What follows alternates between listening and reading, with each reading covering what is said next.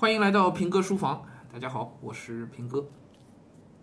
咱们这节目叫书房啊，按说呢就该是一心只读圣贤书，哎，但是人世间的智慧啊，除了一大部分从书本上来以外，也有从现实的磨练当中、从经验当中来的，一定有啊，啊，而且也不少啊。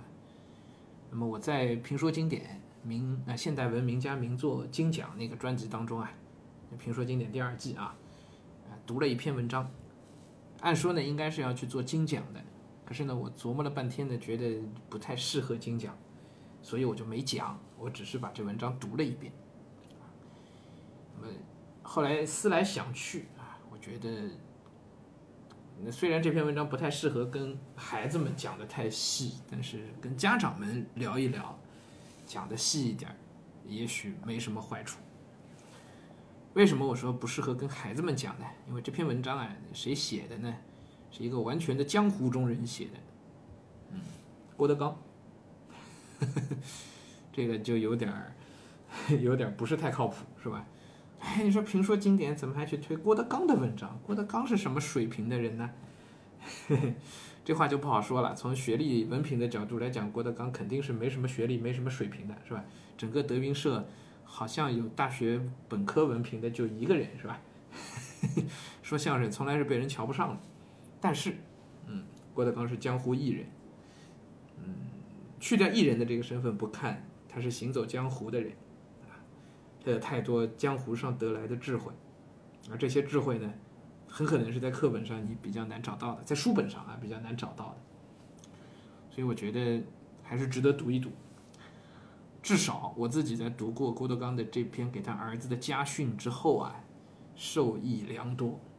嗯，你知道一个人给自己孩子说话，给自己孩子写文章，就不太会有虚情假意的东西，都会比较实在。嗯，会比较实在。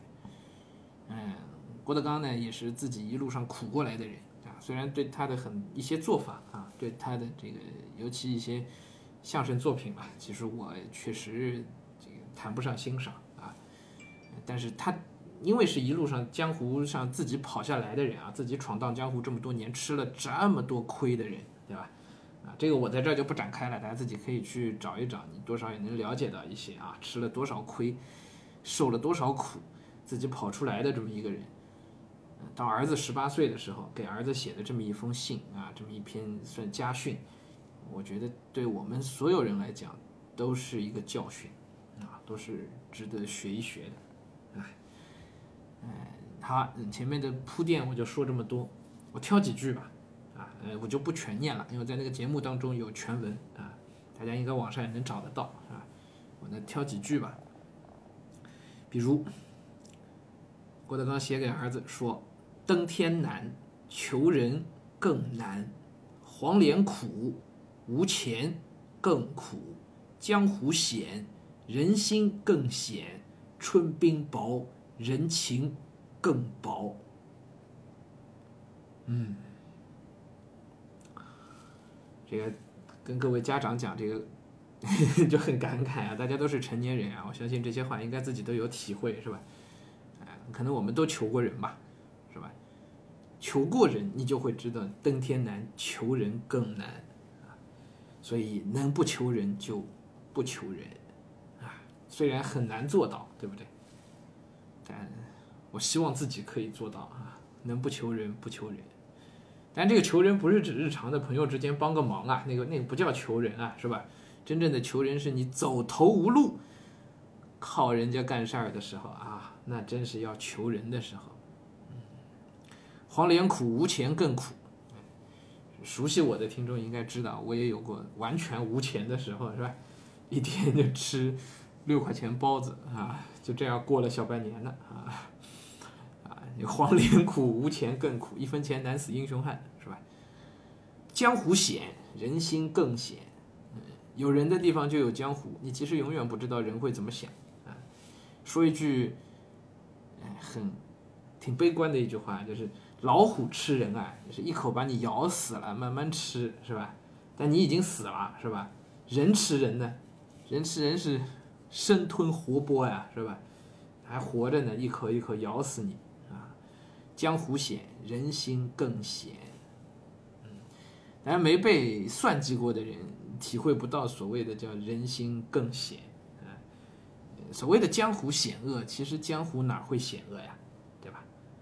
我我们我以前好像在哪个节目里我也讲到过啊。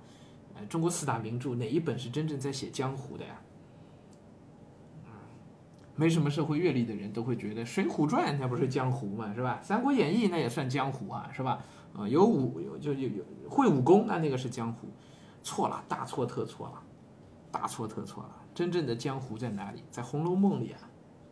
所以真正的江湖就都是人心啊，没有人心那叫什么江湖呢？那是美好的大自然啊，是不是？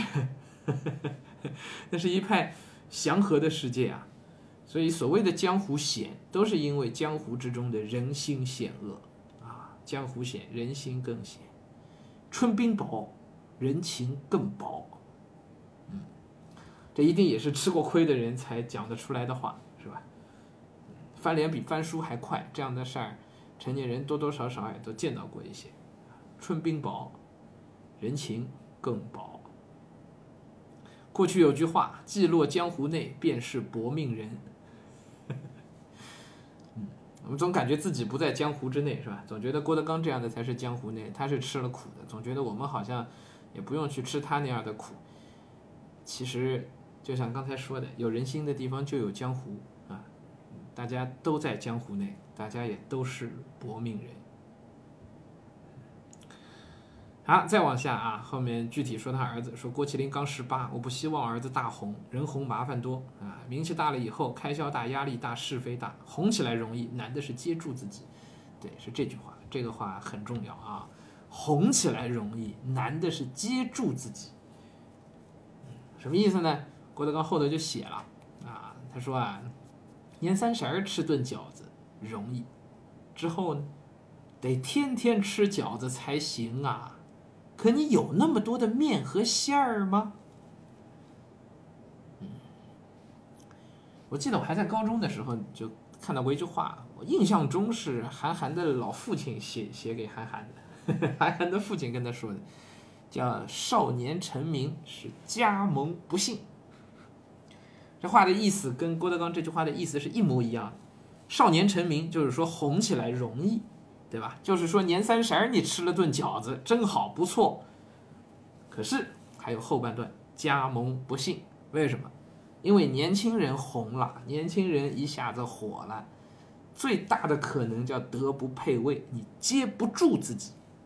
难的是接住自己，你肚子里那点货，你就没那么多的面和馅儿，你后头就吃不上饺子了。光年三十那一顿饺子，顶什么用呢？那问题是人是要活下去的呀，对吧？多少童话故事，多少肥皂剧，最后的结局都是一个 happy ending 啊，王子和公主从此快乐的生活在了一起。然后呢？对，这是我要问的问题。然后呢？嗯，不吵架了吗？永远就这样停在婚礼上的那一刻了吗？显然不是的，对吗？我们人就要面对一地鸡毛的现实生活。啊，就像郭德纲在后边写的说，呃。发挥无敌想象，给自己描绘一个童话世界，白衣如雪，来去如风。剑影刀光闪过后，你满脸冷酷的立于珠峰顶端，傲视苍生，无比英武。啊，这就是站上人生巅峰，是吧？哇，太厉害了！鲜花与掌声。啊，我知道很多家长其实内心都希望自己孩子能成名，是吧？都希望自己孩子站到聚光灯下，多荣耀啊！都希望把自家孩子捧成个童星，对不对？啊，是啊，傲视苍生，无比英武啊！所有人都仰望你啊！哇，真厉害！此时我要问的是，孩子，你怎么下去？年三十吃顿饺子不难的，是吧？上趟电视，家长掏点钱，托点关系，是吧？我还见过办画展的呢。啊，各种各样捧孩子的招数，太多太多太多了。还有开独奏音乐会的呢，我也见过。啊，年三十吃上饺子了，红起来了，接得住自己吗？有那么多的面和馅儿吗？上了珠峰顶端，傲视苍生，无比英武啦，能下得来吗？这才是问题所在吧。嗯，这些话呀，真的是很有道理，是不是？好，今天先跟大家分享到这儿啊，时间有限，嗯，再录个下半段，明儿我们来讲这下半段。